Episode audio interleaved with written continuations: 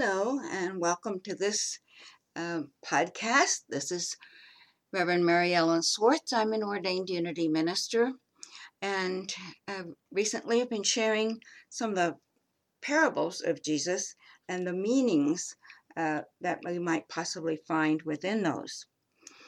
Uh, the parable that I want to bring you today is found in three of the Gospels Mark, 12th chapter, Matthew, 21st chapter, and the Luke, the 20th chapter.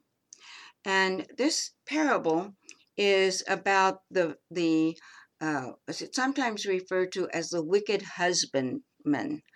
Uh, it's, we find that it's Jesus' response to um, the, the question, uh, the questioning, I should say, of the high priests, and the scribes, and the elders, um, they challenge his authority to teach uh, in the temple, teach what he was teaching.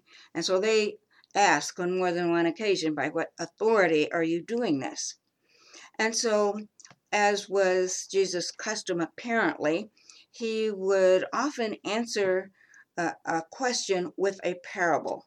And so, the parable that I wanted to share today is um, the it, it has an answer for the religious elite of his day. Um, it also would be a story that was familiar to those hearing his teachings in the temple, but it is applicable today. So, as I said, this is the parable that's often referred to as um, the one about the wicked husbandman or renters or sharecroppers would be another way. And so, uh, who they were in Jesus' time uh, is important, but also what they represent in our time is uh, perhaps even more uh, important. So, in this parable, Jesus tells of a certain householder who planted a vineyard put a hedge around it, dug a wine press, built a tower, and then made an agreement with some husbandmen or renters or sharecroppers. And we're told that the owner then went into a far country. Uh, arrangements had been made and, and just expected that when the harvest time came, uh, he would get a portion of the harvest and the sharecroppers would get their portion. So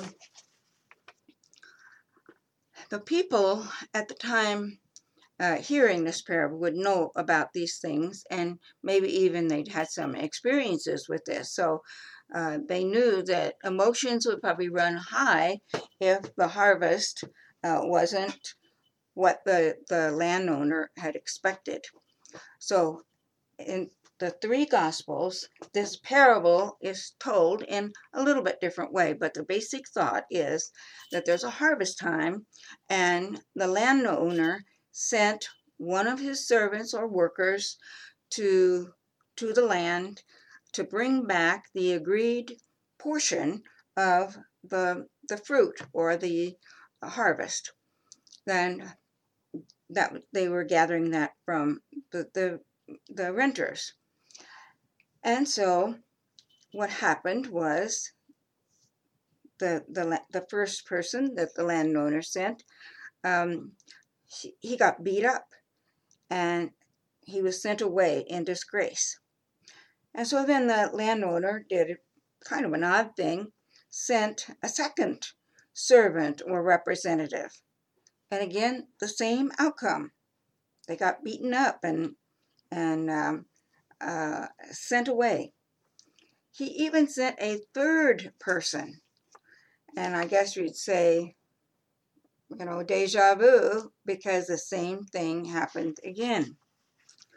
Finally, the landowner sent his son to collect the proceeds, thinking surely these renters would honor their commitment to his son. Not so the laborers decided to kill the son and retain his inheritance. And so Jesus put the question to the people hearing the parable What do you think the owner of the vineyard would do to these renters or sharecroppers? The answer they said he would destroy them and he would get some honest people to do the work. And then Jesus did something that he did on other occasions. He asked the question Do you remember in the scriptures where it speaks of the stone which the builders rejected? The same became the head of the corner or the cornerstone. And scripture said that this is the Lord's doing and it's marvelous in our eyes. By the way, that's from the 118th Psalm, which of course Jesus knew well, and so would his hearers. So, in that, um, not parable, but but um, illustration, I guess you'd say, um, large stones would be used for the foundation of a building. So the cornerstone was very important because it would be holding the weight of the entire building. The smaller stones would do best in building the walls. So now we look at these symbols, and what they tell us is that a foundation is of most importance. And this analogy really speaks to the truth that Jesus was teaching. So we could say what is easy on the eyes and ears is not necessarily what is based on truth and that would be strong enough to carry us through whatever it is we're dealing with. So, metaphorically, we could see the truth that Jesus taught and lived is what the strong cornerstone of truth represents. His teachings are symbolic of the cornerstone. The cornerstone that was rejected by the high priests and scribes and elders because their teachings were not based on the highest level of truth. Jesus' teachings, for example, uh, were based on loving your enemy, praying for those who hate you. And even today, this is very difficult for us. To love someone who hates you, you know, it's like, you've got to be kidding. No, Jesus wasn't kidding. He meant it because I believe he knew the law of cause and effect is always at work. Hate begets more hate. It changes nothing and certainly we don't have what we're really seeking, which is peace of mind and a sense that we are uh, in tune with our true self and that we're moving forward in our understanding uh, along the spiritual journey. I never really understood these the parable or the analogy of the the cornerstone and and the importance of it uh, until I came into Unity and I found in Unity's book, Your Hope of Glory, um, this about this parable. She says that the wicked husbandman reveals that each of us is given charge uh, over the divine resources that we have the resources of spirit, soul, body. That's the three, the three servants, we could say. And we must render an account of our stewardship to the Lord of our being, or the law, uh, uh, the law of life.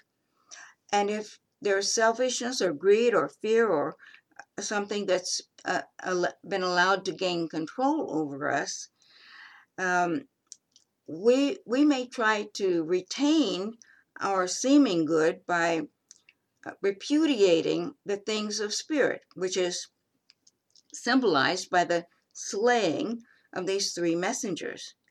However, the time comes when we are compelled to realize that the truth is supreme. The head of the corner, the cornerstone, is supreme. And when we reject that, we have the effects of it to deal with. Now, there are many parts to this parable, and every parable contains something of a story uh, and it contains many levels of meanings, as we know. That's what a parable means. It's, it's like a story within a story, within a story, within a story. And so there are many parts to this parable. Every part, every character, every symbol represents something within us. We have our vineyard, which really is our consciousness. The vineyard in which uh, the, the, the seeds are planted and, and are growing, that represents our consciousness. The seeds we plant have to do with our thoughts and our beliefs. And so uh, we have the renters or the husbandmen um, that that are supposed to take care of this, right? The landowner has given up responsibility, goes away, doesn't keep watch over the vineyard, leaves someone else responsible. Now, if we are keeping aware and we find that our thoughts and beliefs aren't doing a good job, then we need to relook at our life situation. And that means we need to take responsibility, not just go our merry way like the landowner and expect things to be as we want them to be, someone else to be responsible. No, it means we must take responsibility.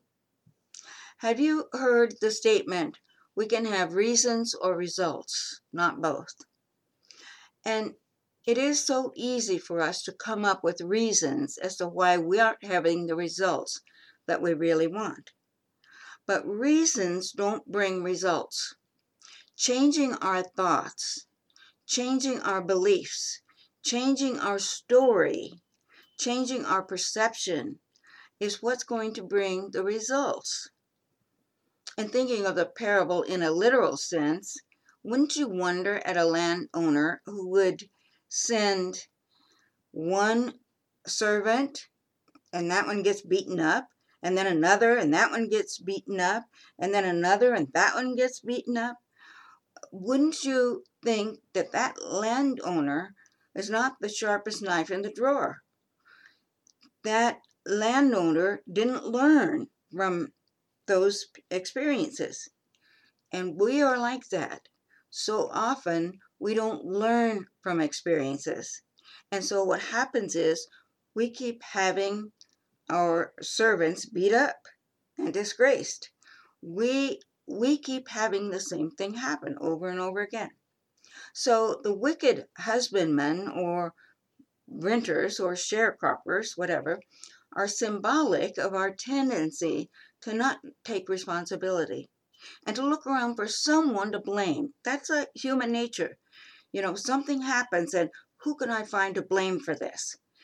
Uh, or else we want some results, but we want to find a shortcut rather than doing the serious work. When Jesus asked the hearers what would happen, they said, Of course, the, those people would be destroyed and new ones would be put in charge. Well, this then led to a well known scripture about the stone and the builders rejecting it, and that that that one that was rejected actually was the strong stone.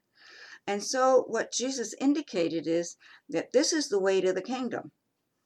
He's telling us, in a sense, that accountability to the law is vital. If we want to experience the kingdom, we must be accountable. We must be accountable for our thoughts, for our words, for our beliefs, for our actions. This is vital. If we think we can reject the cornerstone, reject the law, and go our merry way, we're going to find that it doesn't work like that. So it's kind of a reminder don't give your power to someone else. Uh, don't don't trust your spiritual awareness to someone else. A rejection of that cornerstone, that stone of truth, we might say, brings its own reward when we reject the messengers or we reject the truth, it has an effect. And so Jesus used this symbology about the cornerstone that those who stumble over it will be broken, and those the stone falls on will be ground to powder. So we might see this as Jesus' way of underlining the truth that we cannot ignore the, our spiritual foundation. We cannot think it is less important than it really is. Because if we do, we will have the results from it. The law always works. We can try to fight the law, but the law always wins, as it were. We can try to ignore the law, but the law will fall on us, as it were.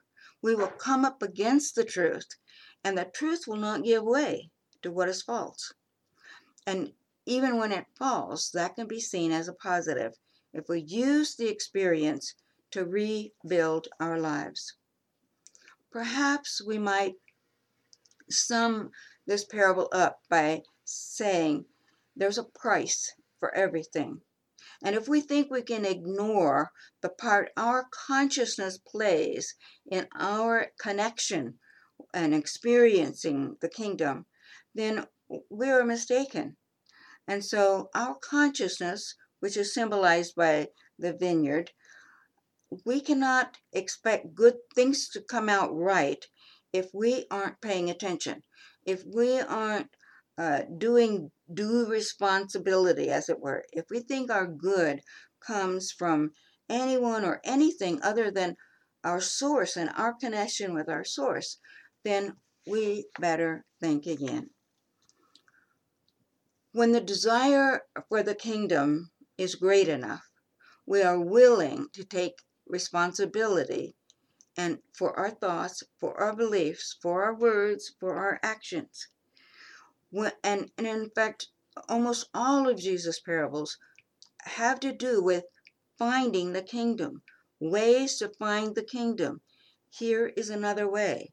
Be willing to take responsibility for our thoughts and our beliefs, our words, our actions. Be willing to be awake and aware not just absent like the landowner, but be willing to be there, be awake, be aware, not just once in a while, not just occasionally, but all the time.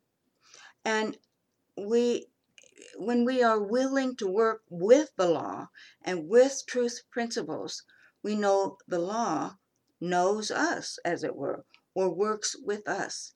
And we have the effects that are positive that are, are the, the effects of keeping in the flow of our oneness with our source, the good that the kingdom has for us. This means daily practice. This means willing to walk our talk. This means willing to be responsible. One thing is most important to the healthy um, harvest, as it were, and that is Keep healthy thoughts.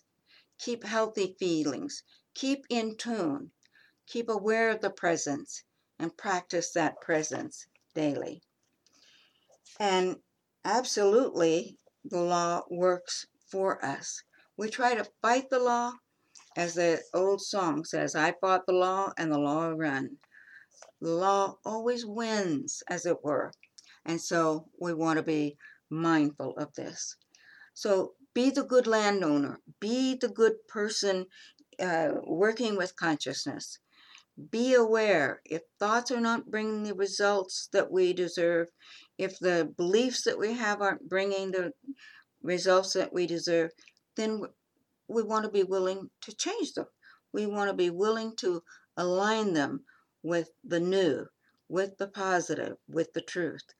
Be aware of the importance of that cornerstone the strength of that cornerstone uh, is going to depend on the strength of the very building itself. And the building, of course, is our lives.